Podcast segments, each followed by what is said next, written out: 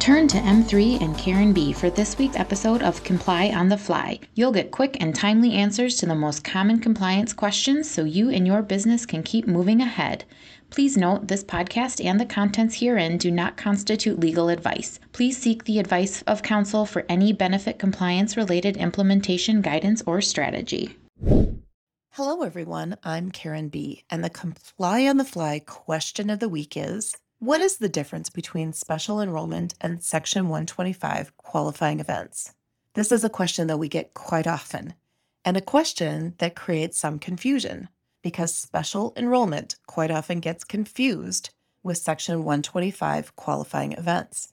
As a reminder, Section 125 qualifying events are permissible events that would allow for changes to an employee's pre tax premium contributions toward group health insurance or other pre tax benefits, such as FSAs and HSAs. Remember that when an employee makes pre tax elections, they are locked in for the plan year, 12 months, unless a qualifying event happens mid year.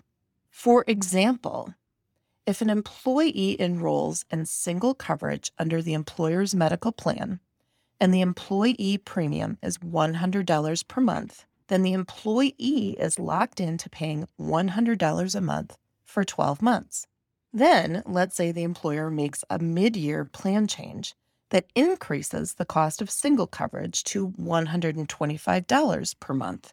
Under Section 125, which is part of the Internal Revenue Code, the employer would be able to change this employee's pre tax election from $100 to $125 because this is an insignificant cost change and the cost change is considered automatic. And this is a permissible Section 125 qualifying event to allow the change. In contrast, special enrollment provisions under a group health plan can be found in the group health plan document, and the legal basis is found in HIPAA and under state law, if applicable.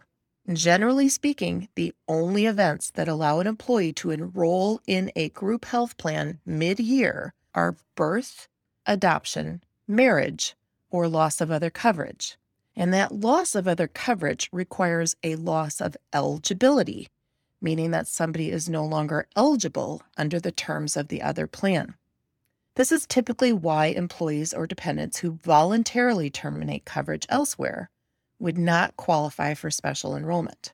However, whenever you are faced with the question of whether an employee or dependent can enroll in a group health plan mid year, it is imperative to check your plan document, as some fully insured plans may be more generous based on applicable state law. And that is your Comply on the Fly question of the week. Thanks for tuning in. What's on your mind? If you have a pressing compliance question, send it to askkarenb at m3ins.com. We'll do our best to cover it in an upcoming episode. You can now follow and subscribe to Comply on the Fly on Spotify, iTunes, and Google Podcasts. Make sure to tune in next week and encourage others to join us.